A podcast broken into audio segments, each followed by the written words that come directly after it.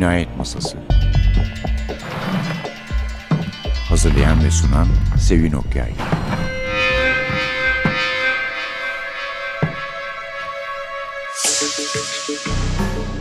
Merhaba, NTV Radyo'nun Cinayet Masası programına hoş geldiniz.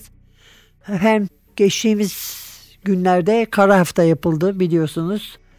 Perapalas'ta ve konuklar geldi dışarıdan. Bunların bir tanesi bizim için çok makbul bir konuktu. Adalı bir konuk. Petros Markaris gene bizi ziyaret etti. Ve kendisi o kadar güzel Türkçe konuşuyor ki yani onunla birlikte sahneye çıkan ve Türk olan ama Almanya'da yaşayan yazar kendini iyi ifade edemeyeceği endişesiyle Türkçe konuşmayıp Almanca konuşmayı tercih edince herkesten önce Petros Markaris'ten bir itiraz yükseldi. Ellerini havaya kaldırıp bu Almanya'daki Türkleri de hiç anlamıyorum. Hangisiyle konuşsan Türkçe kendimi ifade edemem Almanca konuşayım diyor dedi. Biz bilmiyoruz herhalde bunlar edebiyat dünyasından belki de sinema dünyasından Almanya'daki Türkler olsa gerek ama Üstadın bu Türkçe konuşmama tercihine bayağı sinirlendiği belliydi. Kendisi yani uzun uzun yıllar önce buradan gittiği halde bu kadar akıcı bir Türkçe konuştuğu için bizce hakkı da var. Efendim Petros Markaris malumunuz bir polisiye yazarı komiser Haritos polisiyelerini yazıyor. Bugünkü kitabımız Batı Krediler.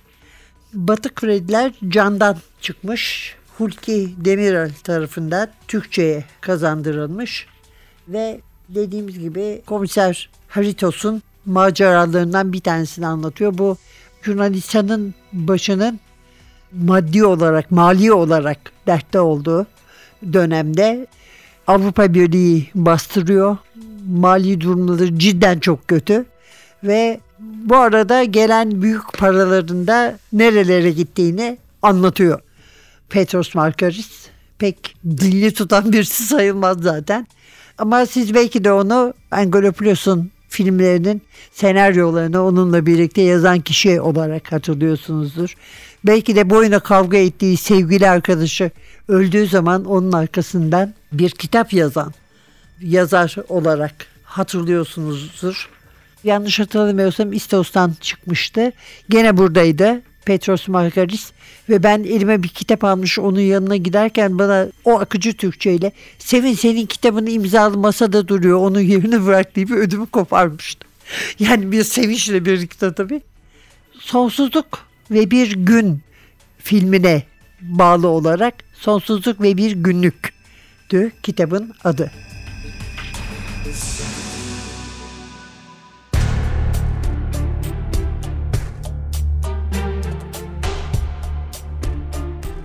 Cep telefonum çalınca bizim hile hurdamızı taklit edemeyecek kadar akılsız oldukları anlaşılan Almanların IQ düzeyleri üzerine yapılan analizlerin devamını kaçırmak zorunda kalıyorum. Komiserim, Gigas acilen sizinle görüşmek istiyor, diyor Dermissakis'in sesi. Yarısı boşalmış iki torba nikah şekeriyle beşinci kata çıkıyorum. Muhtemelen pazardan geliyor gibi görünüyorum.'' Hemen girin, sizi bekliyor. İçeride ortam sıkıntılı diye bilgilendiriyor beni Gikas'ın sekreteri Kula. Bana bir iyilik yapıp şekerlerin geri kalanını dağıtır mısın? Ne demek tabii ki. Torbaları masanın üzerine koyun, ben hallederim o işi.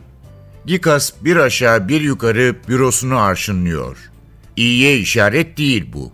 Bir araba dolusu dert derken beni görünce bir anda duruyor.'' Düğün geride kaldığı için şanslısın. Yoksa şimdi ertelemeni rica etmek zorunda kalacaktım. Ne oldu? Zizimopoulos öldürüldü. Yüzümdeki anlamsız ifadeyi görünce soruyor.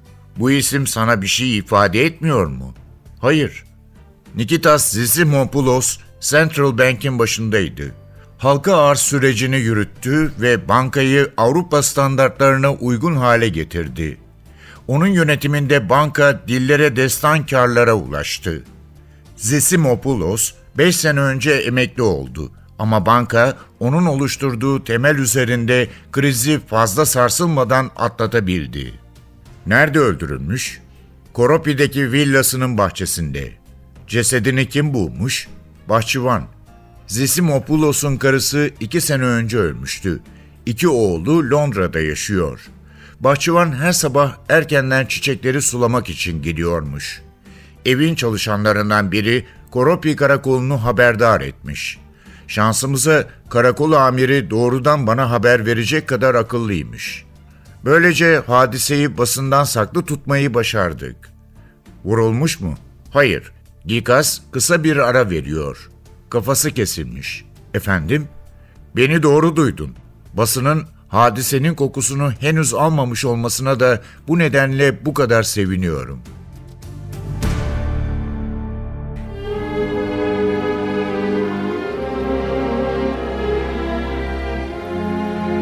C'est étrange.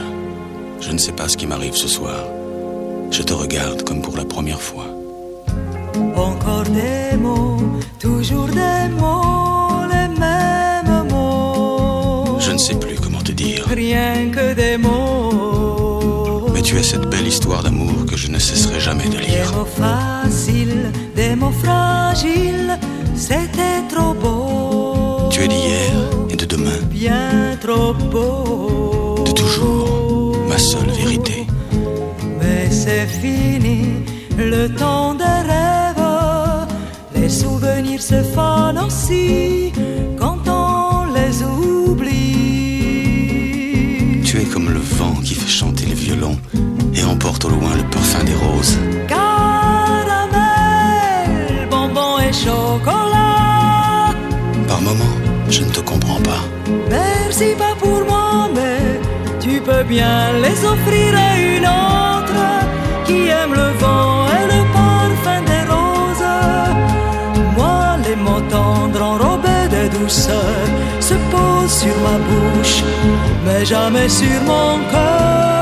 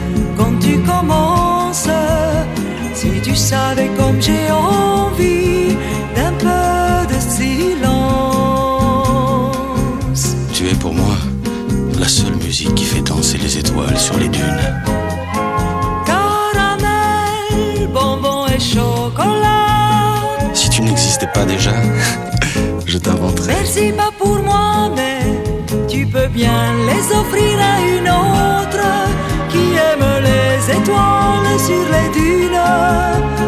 Moi, les mots tendres enrobés de douceur se posent sur ma bouche, mais jamais sur mon cœur. Encore un mot, juste une parole. Parole, parole, parole.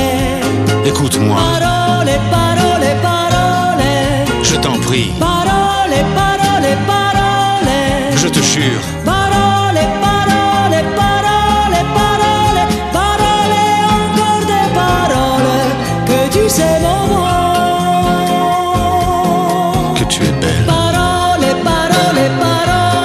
tu es belle, Parole, parole, parole. que tu es belle,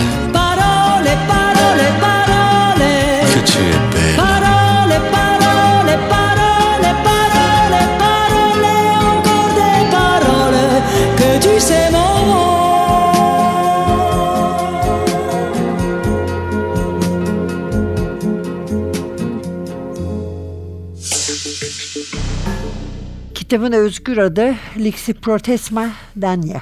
doğru okuyabildimse tabii. Petros Markaris Can Yayınları, Hulki Demirel, bir Kostas Haritos polisiyesi. 2010 yazı. Kitabın birinci baskısı Haziran 2017. Ama olaylar 2010 yazında geçiyor. Yunan hükümeti bir borç dalgasına kapılıp sürüklenmiş. Ve kriz devlet güvencesinde olduğunu sanan herkesi vurmuş. Bir defa maaşlar kesintiye uğramış. Yani üçte biri gitmiş. Özellikle emeklileri fena halde etkilemiş. Son derece şikayetçiler, protestolar var. Sokaklar trafik, yoğun trafiğe ek olarak yollara dökülmüş insanlarla kapatılmış. Yani nereye gitmek istese yürümenin daha iyi bir tercih olduğunu görüyor. Komiser Haritos da nasibini almış tabii. Üçte biri gitmiş maaşın. Üstelik tam da kızının evlenmek üzere olduğu sırada. Sonradan krizin sadece ekonomik olmadığı anlaşılıyor. Çünkü suçlular dünyasına da sıçrıyor. Sosyal hayata yayılmış olan bu kriz.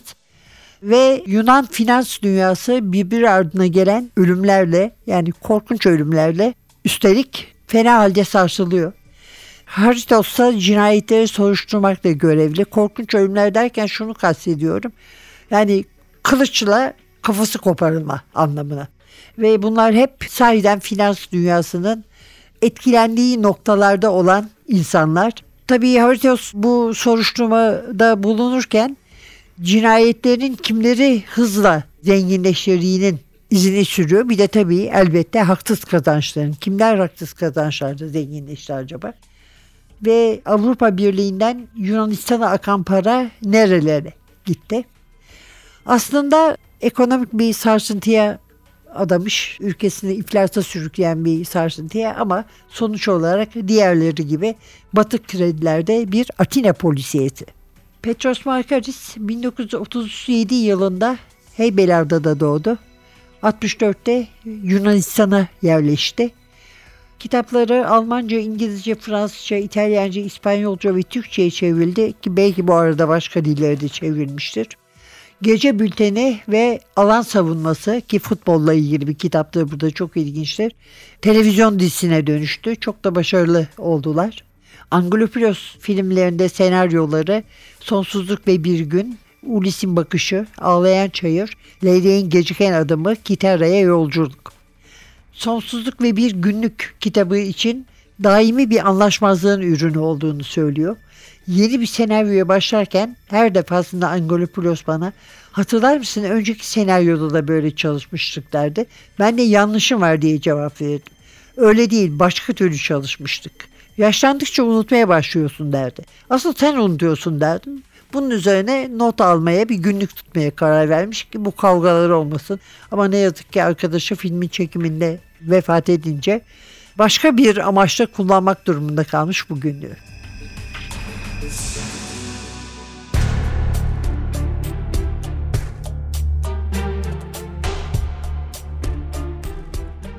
Susuyorum.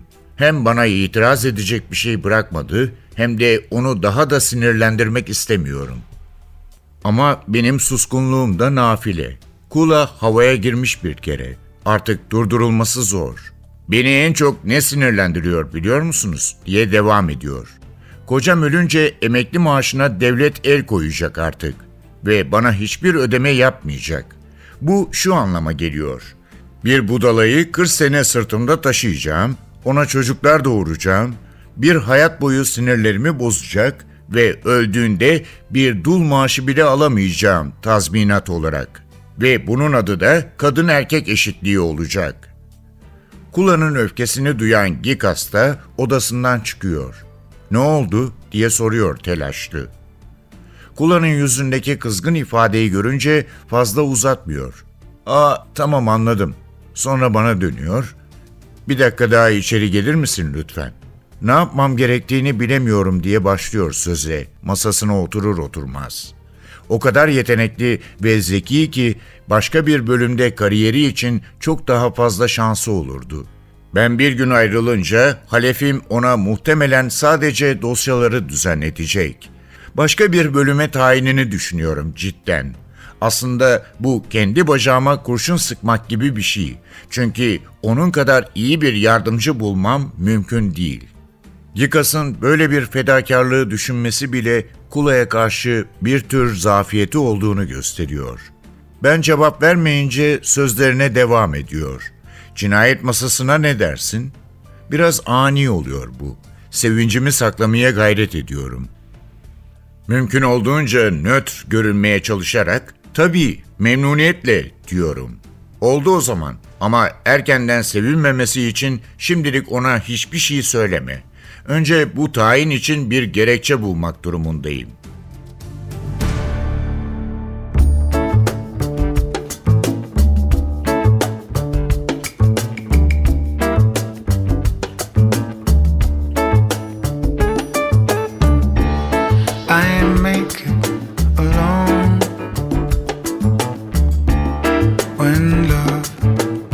Gone.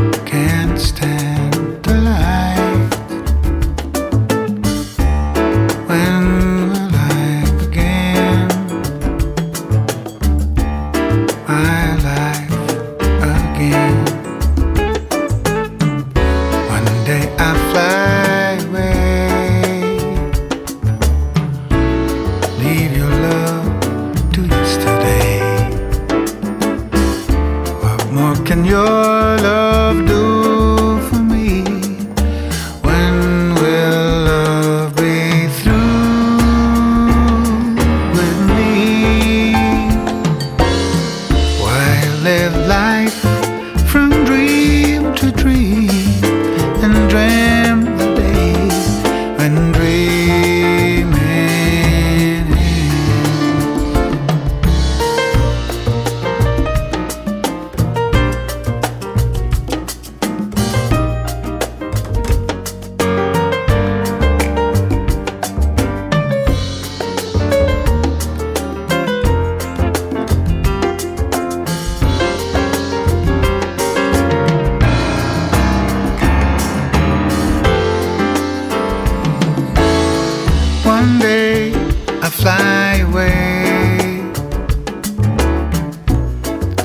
your love to yesterday.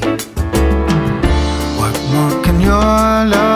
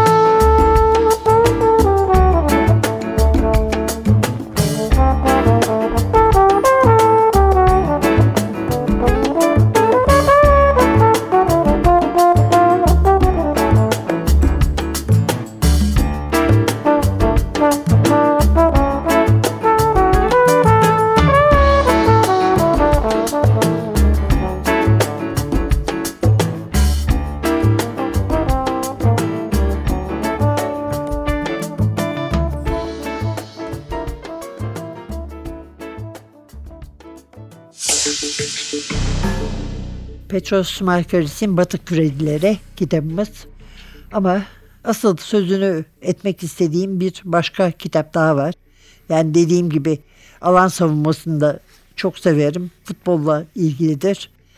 Ama bir tane daha kitap var ki bence bizi çok ilgilendiren bir kitap. Bir defa her şeyden önce İstanbul'da da geçiyor. Eskiden, çok eskiden. Kitabın başında biz e, Petros Markaris'e karısı Adriana ile ve bir turist kafilesiyle Ayasofya'yı gezerken rastlıyoruz.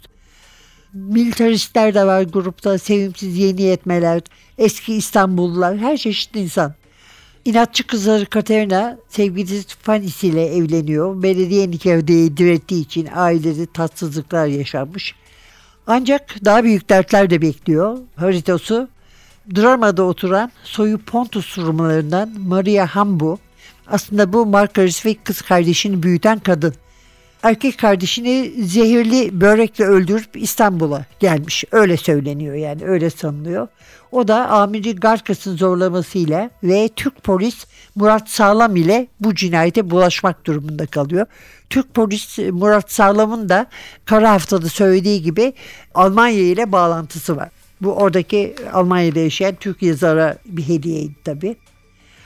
Adalı St. George mezunu Markaris Kurtuluş'ta da oturmuş. Hatta yönetmen Hüseyin Karabey'in oturduğu apartmanda onun evinin bir kat altında oturmuş.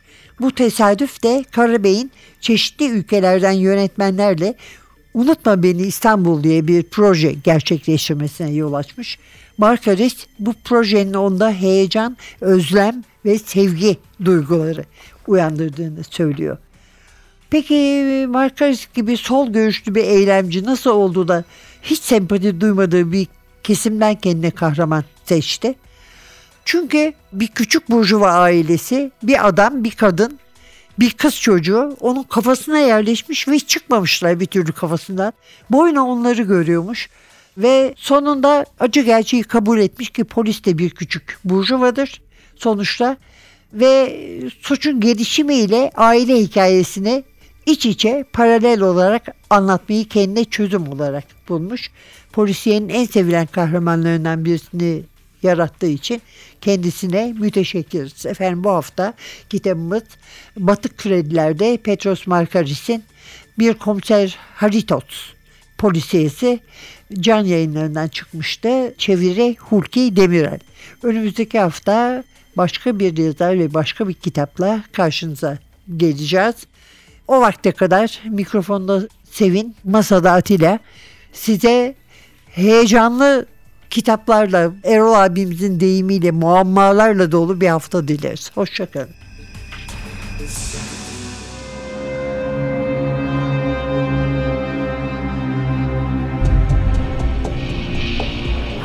Cinayet Masası Hazırlayan ve sunan Sevin Okyay Cinayet Masası sona erdi. Programın tüm bölümlerini ntvradio.com.tr adresindeki podcast sayfamızdan dinleyebilirsiniz.